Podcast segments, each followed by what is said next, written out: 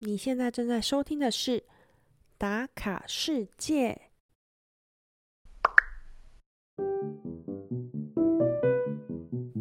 暌违两年没有出国旅行的小月，这次居然还是选择来过五次的捷克布拉格。那本集从国家捷克历史的简介切入，到首都布拉格的观光重点介绍，像是超过千年历史的城堡区、旧城区的天文钟与查理大桥。以及自由行绝对不能错过的卡帕岛区，内容充满故事与历史背景，相当丰富哦。哎，对了，在节目中还有一个小彩蛋，小月竟然在节目上哼唱了一段蔡依林的歌，嘿嘿，你知道是哪一首吗？来吧，一起来和小月打卡布拉格，打开你的全世界。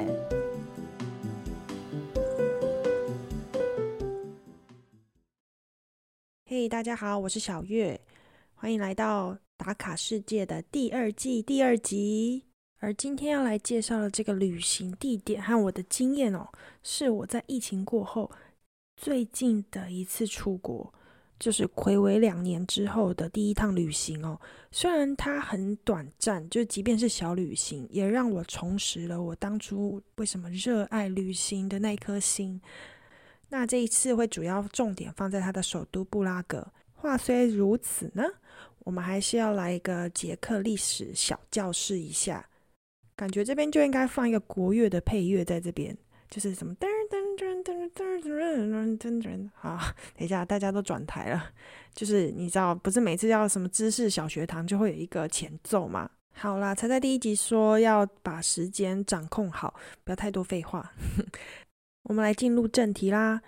好，我们今天看到的捷克，它的前身呢，它是在九世纪初步统一的波西米亚大王国。那在第一次世界大战结束后，奥匈帝国瓦解啊，一直以来关系较为密切的捷克和斯洛伐克啊，他们就在一九一八年的十月二十八合并为捷克斯洛伐克共和国。然而，在第二次世界大战期间，捷克呢跟斯洛伐克曾在德国纳粹的统治下短暂分开过一段时间。随后，二战结束后，德国战败，俄军就攻占了捷克跟斯洛伐克，于是把政权交给捷克共产党。捷克与斯洛伐克当时又再度合并，成为了苏联政府的附庸的共产国家。那在这段期间，其实在这个捷克斯洛伐克里面的人民都有发生一些民主运动，想要推动改革，但一直有遭到苏联政府的干预啊，所以就是都一直失败。一直到一九八九年的天鹅绒革命，才和平的结束了共产主义的政权。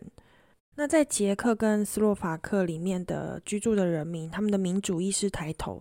然后也非常理性的分析说，诶，在捷克跟斯洛伐克虽然语言有点相近，但是他们的生活方式还是蛮不一样的。以及在捷克工业比较发达，那斯洛伐克就是以农业为主，所以在这个经济的差距这么盛大的状况下，在一九九二年，斯洛伐克议会通过了独立宣言，捷克与斯洛伐克领导人他们是在和平的状况下分手。那捷克呢，依然沿用他们十月二十八日为他们的国庆日。而我们今天要介绍的布拉格，它是捷克共和国的首都和最大的城市，也是欧盟第十三大的城市，波西米亚历史上的首都。那历史上有很多名人都有在布拉格进行创作的活动，包含像是克普勒、沃尔夫冈·莫扎特，还有米兰·昆德拉等等。就像我刚刚历史介绍的。在第二次世界大战，其实布拉格遭受的破坏比欧洲其他的城市来得轻的许多，所以其实有一些历史建筑啊，它也是保持的非常完整哦。那我们待会就会挑几个重点来跟大家分享。哎，不知道刚刚那个历史小教室大家有没有听得睡着，还是快转了？我自己是重录了很多次啦，因为就一直讲的很不顺，就是有很多年份啊，还有一些名称。名称对这种卷舌音啊什么的，我都觉得不是很 OK，我就一直重录。好啦，刚刚那个已经是我觉得最不错的版本啦。那讲到这个布拉格旅行哦，其实我到布拉格哇，这是第五次诶，我自己都没有想到说我会来这么多次。然后每一次都是跟不同人来，或是我是自己来，以及每次来的方式也不一样，像是搭飞机啊、坐巴士啊，或者是自驾从其他国家到捷克嘛。那我这一次是尝试从德国搭火车从柏林出发，然后到布拉格，大概只要四个小时左右的车，其实蛮快的耶。然后我第五次来，我待了三天两夜。通常我是不大喜欢这种短暂的旅行，因为我觉得蛮累的，就是感觉不会看到什么东西就要回家了。但因为我已经来过很多次，然后刚好很久没有出去玩嘛，然后那时候在柏林有一个朋友，他就。在群组里发文说：“哦，我有个台湾的朋友，因为疫情不能过来欧洲了。那他本来就已经订好车票和住宿，问说有没有人要一起去，然后 share 这样子。然后我就想，哎，那周我没什么事情，我就答应了。于是我就是临时的，就拎着一个小包就到布拉格了。但是我这一次去之前还是有做一些功课啦，想说有没有什么神秘的景点是我前面都没有参观到的，我这次要好好把握一下。哎，还真的有，我待会可以跟你们分享。”啊，刚刚说那个三天两夜嘛，虽然很短哦，但其实行程是非常丰富的。我必须说，因为刚好我和我这个朋友有报那个 tour，就是当地的导游会带你介绍城堡区以及布拉格整个小镇区的一些走路景点。虽然说导游那时候讲的故事都听得津津有味，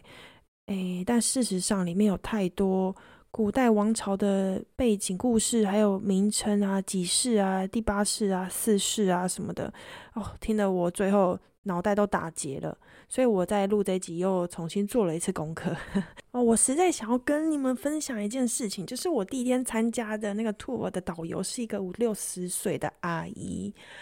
应该是阿姨啦，可以这样称呼她。然后她真的超级有热情，而且她会五种语言。我们在布拉格城市里面走的时候啊，有遇到一群法国人，他们在找路，不知道要怎么走。他还直接从英文切换成法文，问他们说：“需要我的帮忙吗？”什么的，我就觉得哇，超猛的，五六十岁，每一个语言都非常精通。然后我们那一团刚好有西班牙人，他也可以用西班牙文给他们介绍。那一般这种导游团嘛，可能一团有十个人，都来自不同国家，然后导游在一开始就会想要化解尴尬，就问大家是从哪里来呀？然后有美国啊、澳洲啊、巴西呀，然后问到我的时候，我说：“哦，我来自台湾。”然后他眼睛就一亮，他就很开心、很骄傲的跟所有团员说：“大家听好，这是我们杰克来自台湾的朋友，台湾 is our friend。”这样子，然后我就听着就哇塞，怎么这么受宠若惊？接着我们在整趟导游导览的过程中，他都会不时的跟我聊天。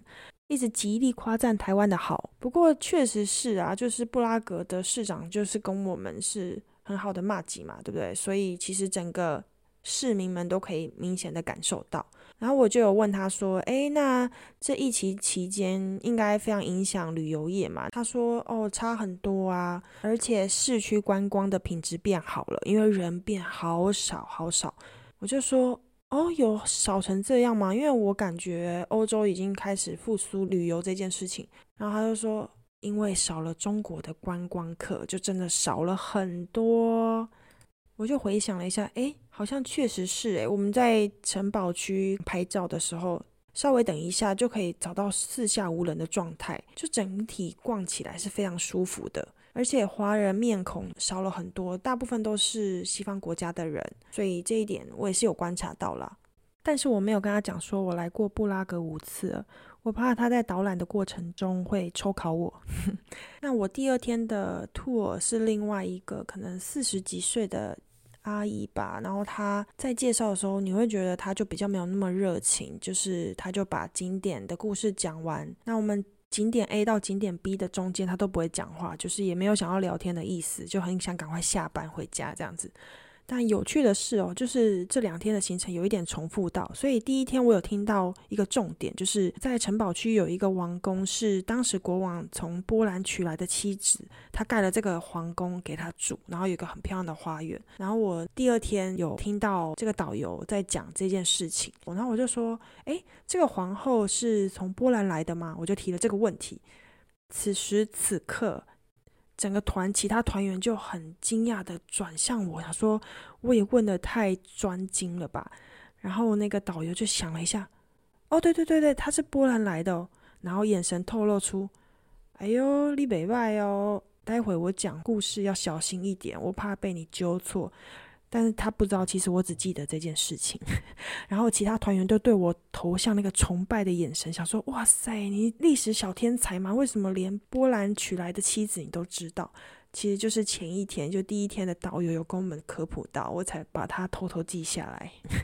对，那这个导游的行程都还蛮有趣的啦。过程中，那我自己是把景点。划分成几个部分跟大家分享，所以不会根据他们带我参观的路线去跟你们介绍。好，开始吧。布拉格的景点啊，大致分布在六大区，有旧城区和新城区、高堡区、城堡区、小城区，以及最后一个犹太区。那我来先介绍一下旧城区最重要的景点，就是老城广场。哦，讲到老城广场，我又想到一个我们在托尔发生一件很好笑的事情，就是有一对美国来的夫妻，然后他们带着女儿吧一起来参加这个 tour，然后导游就已经说，哦，这是我们捷克的老城广场，我们都会在这里办活动啊，圣诞市集啊，或者是复活节会有活动啊，等等的。然后那个妈妈就说，哦，所以这个老城广场它的英文名字叫什么？然后那个导游又再重复一次，它就叫做 Old Town Square。它就没有其他的名字，它就是叫做老城广场。OK，刚好有提到圣诞市集，我就讲一下。还有一个蛮有趣的事情，就是因为我这次去布拉格刚好是在十二月中，也就是应该要有，照理说要有圣诞市集，但是因为疫情的关系，他们取消了。但取消的时间刚好在圣诞市集要开办的前一天还是前一周吧，时间非常紧迫，所以那些摊位其实都搭建了。当这个市政府颁布说“哦，圣诞市集”这个四个字所取的所有活动都要取消，因为疫情的关系嘛。那业者就很聪明啊，就钻了那个漏洞，就说哦，我这个不是圣诞市集，我这叫做农夫市集，或者是我这叫居家欢乐市集等等，就是换汤不换药啦，一样卖一样的东西，做一样的事情，可是他们用别的名字去政府登记，于是就可以开办。所以其实，在捷克还是可以看到零星散落的一些农夫市集等等，但是那个老城广场上面的市集是确定拆除，我去的时候都没有，但他们的那个很漂亮、很巨大的。的圣诞树还是有在那边。那到这个老城广场上要做什么呢？要唱一首歌，这首歌就是《我就站在布拉格黄昏的广场》。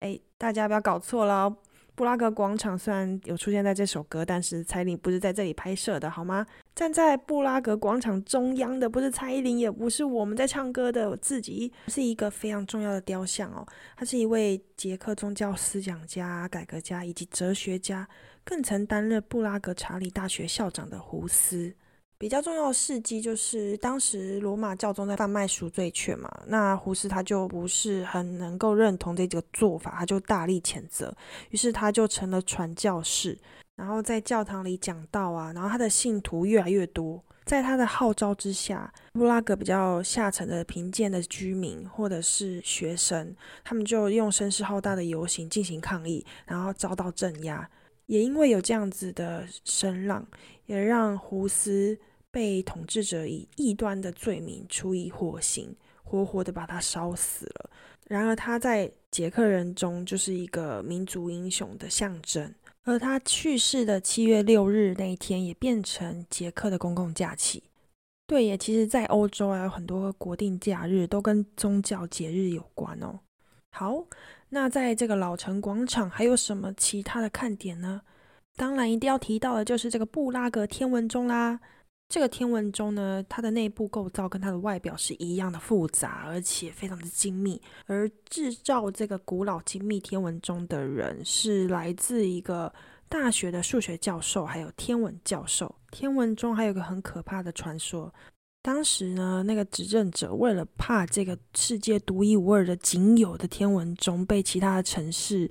啊 copy 走，就是仿照去制作，于是他就把这个制造天文钟的。工匠叫过来，把他的眼睛刺瞎，然后流放到千里之外的边境，以免他被其他城市的人邀请去设计一样的作品出来。那这样布拉格的天文钟就没有办法成为世界第一了。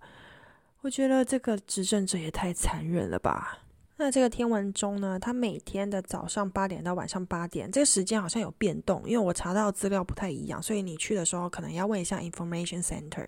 这个期间，每到整点的时候，这个天文钟就会有机械装置在开始动作。所以，当五十几分的时候，你就发现这个天文钟下面的广场聚集了超级多人的，每个人都拿着手机准备拍下这一刻。那这个机械的装置会有十二个门徒啊，从墙上的小窗出现，然后随着钟声转动，被称为行走的使徒。另外，最受赞赏的就是在天文钟的两侧有四个雕塑，这四个雕塑分别象征的是虚荣、贪婪和死亡以及欲望，非常精致哦。那它本身呢，用来显示时间和天文资讯，而且还可以看十二项星座，而且它精细到还可以看日出、白昼还有日落的时间哦。当然，这个伟大的杰作，它解读其实不是这么的容易，所以有导游的解释，你可能看的才会比较清楚。天文钟确实非常有特色，所以你在很多的纪念品商店也都会看到有关天文钟的相关产品。我觉得那也是一个蛮好的纪念品，可以带回家收藏。最后一个要跟你们分享老城区的东西，就是说在换钱的部分，可以在这个附近换，我觉得汇率都还是蛮 OK 的。那捷克币换台币大概是一比一点三左右，大约是一百五十台币可以换到两百克朗这样子。好，那接下来我要介绍的景点是我在布拉格最喜欢的景点，就是查理大桥。查理大桥呢，如果你想要真正的欣赏它的美，我建议你要来三个时段，就是清晨一大早，还有夕阳西下的时候。白天也是可以来的，就是在夕阳前，然后你等着夕阳西下，就是看那个湖面的颜色变化。然后接下来就是傍晚会有夜景，真的打灯下去，真的超级美的。那我还记得我那时候当背包客，自己一个人来布拉格的时候，刚好最后一天在布拉格的日子是我的生日，然后我那时候就起了一个大早，好像六七点吧，就到桥上拿着相机对自己录影，唱生日快乐歌。根本就没有什么路人，所以你就是放肆的大声唱，边唱边跳啊，就很开心。所以我蛮建议，如果大家想拍完美照，可以一大早的时候去。在布拉格所有的桥梁当中，查理大桥是最古老的一座，而且是直到一百多年前，整座城市唯一连接两岸所剩下的桥梁。诶，这两岸中间的这条河叫做伏尔塔瓦河，它把古老的布拉格一分为二。那其实它河上现在总共有十八座桥梁，但最著名的就是这座查理大桥。那在欧洲人眼中呢，查理大桥是欧洲的露天巴洛克塑像美术馆。诶，为什么这样说呢？因为这座桥上有三十尊出自于十七、十八世纪捷克巴洛克艺术大师的基督教圣者雕像，一座座的就这么排列在这古桥上。然后在夏天的时候啊，这座桥上就会有各式各样的表演，像是街头艺人啊，还有贩卖自己正在创作的一些手绘的作品啊。在这些雕像里面，有一座雕像是非常值得一提的。这座雕像就是整个东欧最出名的圣人，他叫做圣约翰内波穆克。那我们待会都叫他约翰就好。但说到这位圣人，其实他在生前其实他并不是什么了不起的人物。他出生在十四纪的波西米亚王国，然后那时候他出身平平。他是因为靠着自己的学士、神学的造诣啊，他在一三九三年当上了布拉格的副主教。可是当时有一个天主教会内部的分裂。那简单来说，就是当时的罗马和亚维农的主教都声称自己才是真正的教皇。那当时约翰所在的这个波西米亚王国也是分裂的状态，因为那时候的国王跟那时候的大主教分别支持不同的派系，就成了死对头就是了啦。那恰好那时候的王国有一位非常有影响的修道院院长去世，于是约翰这个派系的大主教就派他的副手，也就是约翰去接任大主教的位置。那当时的国王就是另外一个派系嘛，那他性情是非常残暴的。他一听到这个消息，整个气坏了。他就是趁约翰都还没有去接任之前，就把他抓到布拉格城堡里面，给他施一番酷刑，然后让他当场去世。死了之后，他就把他的尸体直接从查理大桥扔进了河里。那我们今天看到这个约翰的青铜像的位置呢，就是他当初被国王丢下河的位置。啊，如果你是有跟团的话，相信导游这时候一定会跟你说，诶，在青铜像下方有一个铜像雕刻的浮雕，它在记录约翰被扔进河里的场景。所以你在这个铜像触摸的同时，心里许一个愿望，这愿望就会成真喽。那这就是每个导游都会跟观光客说的话。所以这个铜像呢，就会有一个区域被摸得光亮无比，所以你一看就知道要摸哪里了。但现在因为是疫情的关系啦，当然还不是很建议大家这样子去交叉感染，除非你摸完赶快立刻喷酒精。但民间还有另外一个传说，待会介绍到城堡大教堂的时候，我再跟大家分享另外一个我比较喜欢的故事。所以大家先不要忘记约翰这个人啊。好的，那我们现在把我们的脚步移向布拉格的城堡区。诶，我其实来了这么多次，我是因为参加这个 tour，我才发现我一直以来把这个城堡区有点搞混了。我以为城堡区就是上面有一座城堡，那一个城堡叫做城堡区。那结果不是，它是整个就是一个城堡的区域。那当时布拉格在建立这个城市的时候，就是以这个城堡区作为中心，然后再向外扩散去建其他老城区啊、新城区等等。在这个城堡区的范围中，有许多精彩的景点，像是几个比比较有名的黄金像、圣维特主教堂、圣乔治大殿、旧皇宫、新皇宫、安妮女王夏宫等等。参观这些景点呢，就必须买他们的套票。套票分不同的形式，就看你比较想重点参观哪几个。那如果你时间有限，我自己会特别推荐的是圣维特主座教堂。以及黄金巷。如果你是夏天来，那我更要强调说，你一定要到皇家花园走走。诶，皇家花园其实是免费，但它冬天不开放，因为在这边你可以俯瞰整个布拉格城市，它那个波西米亚风格红色屋顶的一片，你看过去非常整齐划一，而且你看到在很多纪念品贩卖的明信片，很多取景都是在这个地方哦。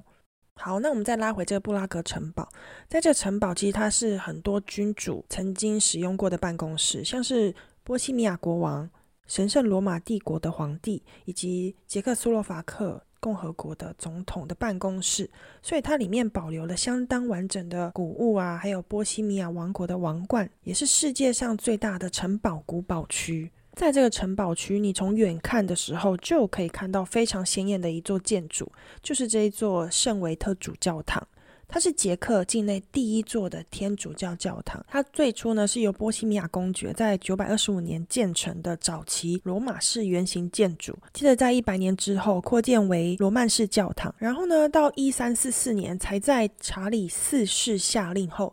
在原教堂的基础上建造一座哥德式教堂，接着他盖了将近六百年，一直到西元一九二九年才正式完工。虽然听起来好像很久，但是它的效率好像还是比在西班牙的巴塞隆纳，诶那个高地的圣家堂来的快速，因为圣家堂到现在都还没有盖好，预计在二零二六年会竣工啦。我们就是到时候再来看看啊。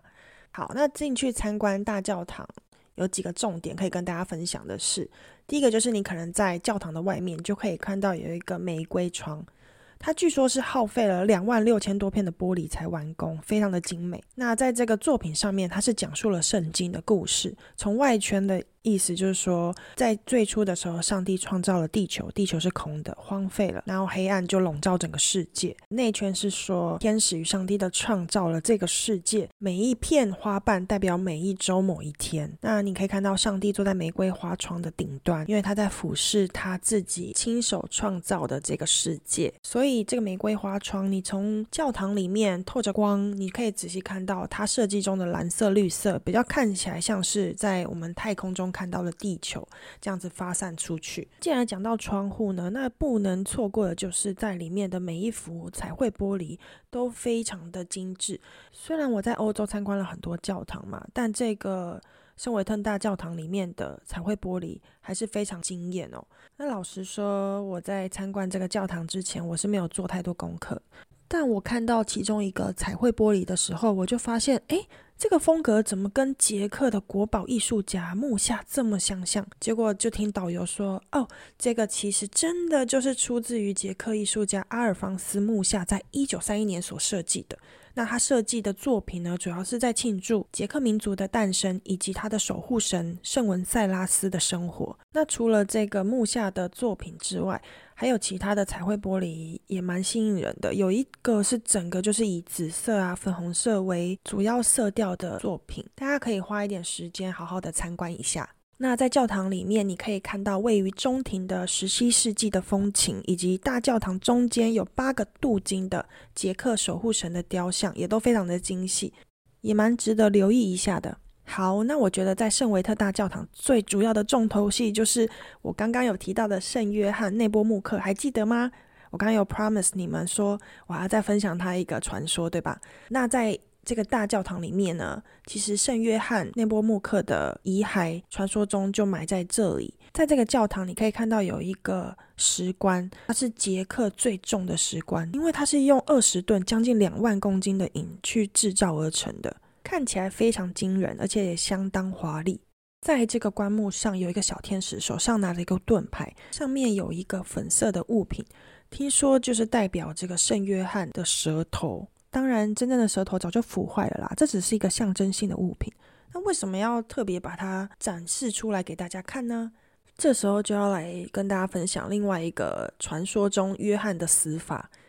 就是在刚刚最一开始介绍的那个故事之后，一直流传流传到最后变成了另外一个很离奇的版本，就是传说中他是当时国王妻子索菲皇后的告解神父。告解就是说，今天我犯了一个过错，我要跟上帝忏悔。那教堂里面的神父就是扮演这个上帝化身的角色，所以皇后呢就跑到教堂里去跟圣约翰说：“哎呀，我自己跟别人搞上了。” 他就透露自己和别人私通的秘密。那当时的国王早就怀疑皇后给他戴绿帽嘛，所以他就命令约翰要把皇后跟他告解的秘密跟他讲。当然，身为神职人员的圣约翰，他就直接果断的拒绝。于是恼羞成怒的国王就下令割掉圣约翰的舌头，并且把他身上绑上沉重的盔甲，然后丢到河里面。诶，丢到河里面这个动作跟 之前那个版本是一样的。于是，在这个版本的传说中，圣约翰就成为了一个保密殉职的圣人。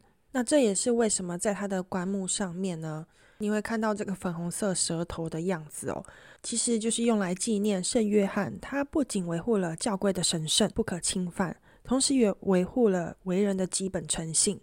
那这个有趣的传说，其实，在圣维特大教堂里面，你可以看到有一幅画作，其实就是在讲述王后向圣约翰内波穆克忏悔的画面。那最后还有个木雕，其实也是可以仔细留意的。这木雕你乍看之下很像是现在的查理大桥布拉格的景象，但其实它是在说西元一六二零年的西米亚军和神圣罗马帝国在布拉格附近的白山之役，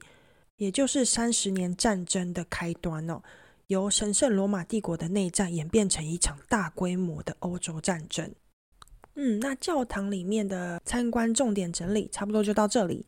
诶，我发现你们是不是之后有去参观的话，可以把这一集回听播放，或是在参观的同时再重新收听一次，就像是一个免费导览，不错吧？那这个教堂的外观其实也蛮值得一提的，呃，主要是有一个钟塔啦，在这个钟塔上面有一个雕刻精致的金色之窗，在这个钟塔的顶端其实是布拉格城堡最高的眺望点。景色应该是非常不错，但是那时候我们参观 tour，他没有带我们上去，因为这是要额外付费的，也不包含在套票里面。接着，在这个钟楼的旁边有一个金色大门，是原本教堂的大门，但现在只有在特定的时间、特定的活动才会开放。它上面是用马赛克的方式啊，呈现最后审判的画作，也是教堂外必看的景点之一。而下方有三个拱门，门架上面有十二个小雕像。那这个青铜色的雕像，它分别代表了十二个月，就是在这十二个月，当时居民的生活方式，每个月会有不一样的活动。这也是我前几次来没有导游跟我介绍的话，我是不会特别留意到的。好，那介绍完圣维特大教堂之后，我想要跟大家快速的介绍这个老皇宫，因为它也是在套票 B 里面的行程之一。老皇宫它最初只有捷克的公主在使用，但是到十三世纪到十六世纪之间，它是国王自己的宫殿。在老皇宫的中央有一个巨大的宴会厅，他们时常会在这里举行宴客啊，或者是举办很大的大型的会议以及加冕的仪式。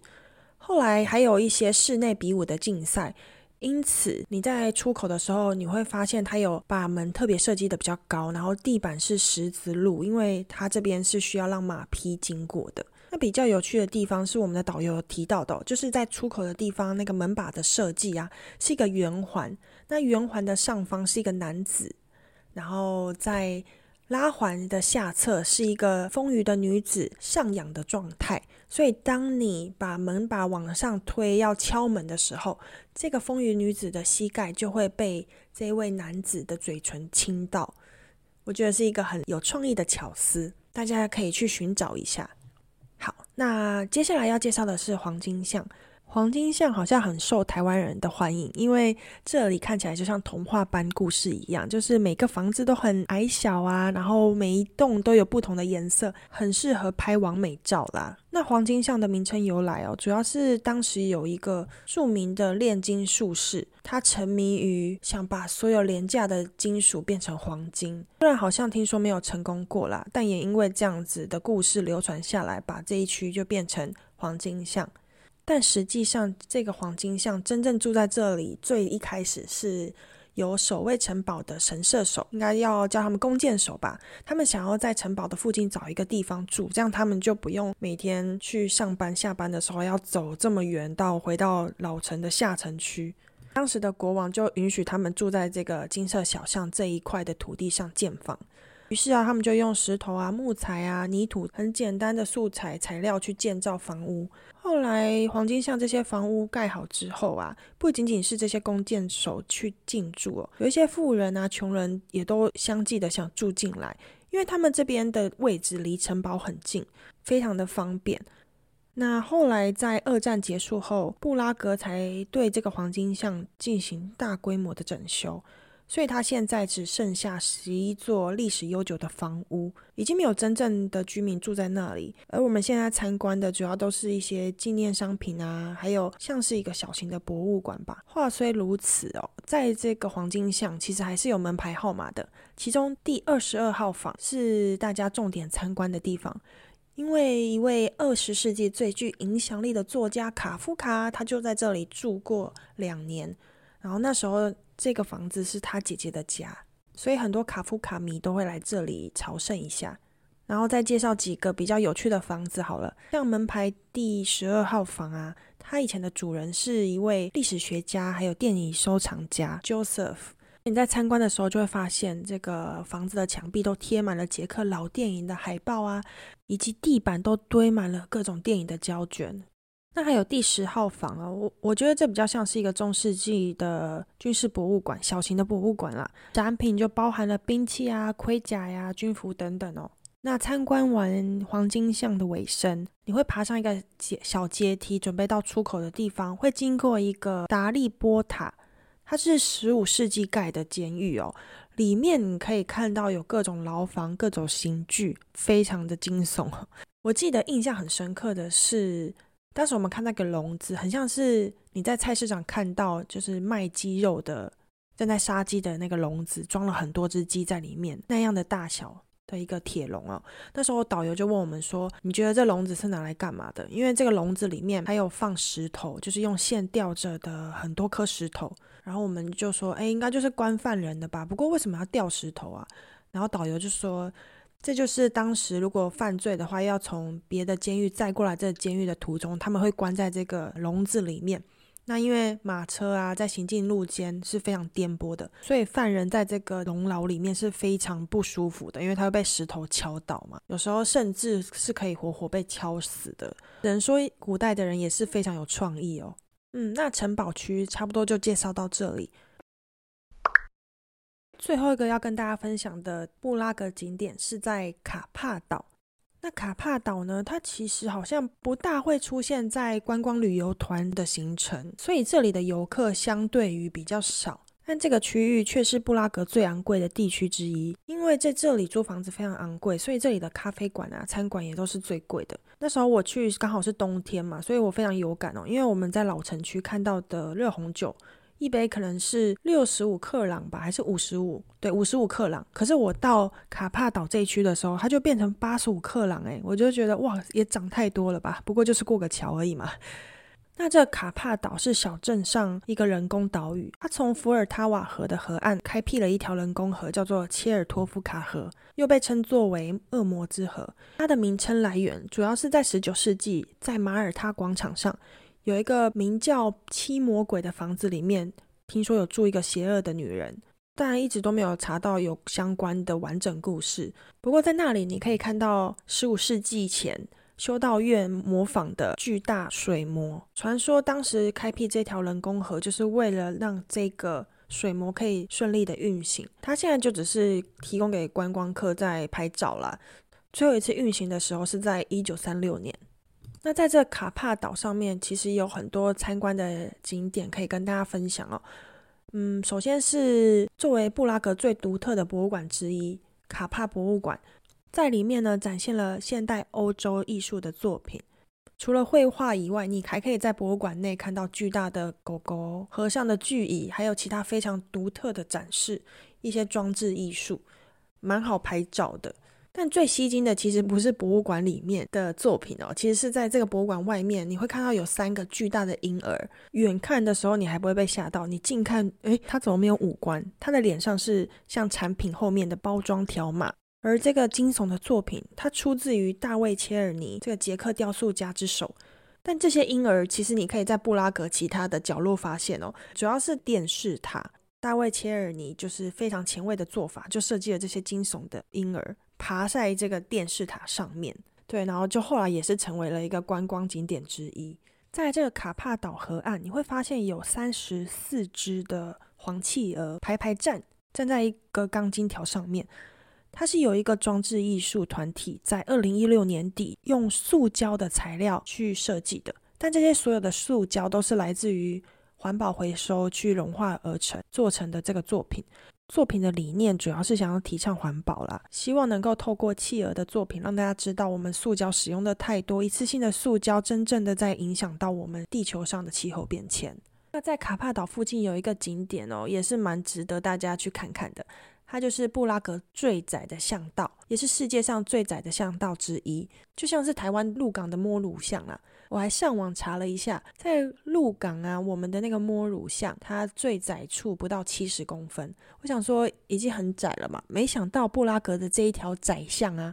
居然不到五十公分呢。也因为它太窄了，市长就在这个巷口的两侧安装了红绿灯，所以当你要穿过巷子的时候，比如说你在入口的时候，你就按下这个红绿灯，然后对面的人就会看到这个现在是红灯，不能进来，因为只能够通过一个人嘛，所以就是有这个红绿灯的设计，非常可爱。最一开始的时候，这条窄巷其实只是一个防火巷，它并不是任何的街道，但因为装了红绿灯之后，就变成一个非常热门的景点。诶，录到这里，我其实没想到，光是一个布拉格城市，我就可以介绍这么久，整整超乎了我原本预定的时间。所以我会把它分为上下两集，下集主要会介绍两个捷克非常重要的艺术家，这两位呢，在这一集都有稍微提到哦。一位就是新艺术运动的代表人物木下，另外一位就是刚刚提到的非常前卫的雕塑家大卫切尔尼，会跟你们分享他的生平故事以及他们的作品。有兴趣的人可不要错过捷克布拉格的下集精彩内容哦。那我们下周打卡世界空中再相会喽，拜拜。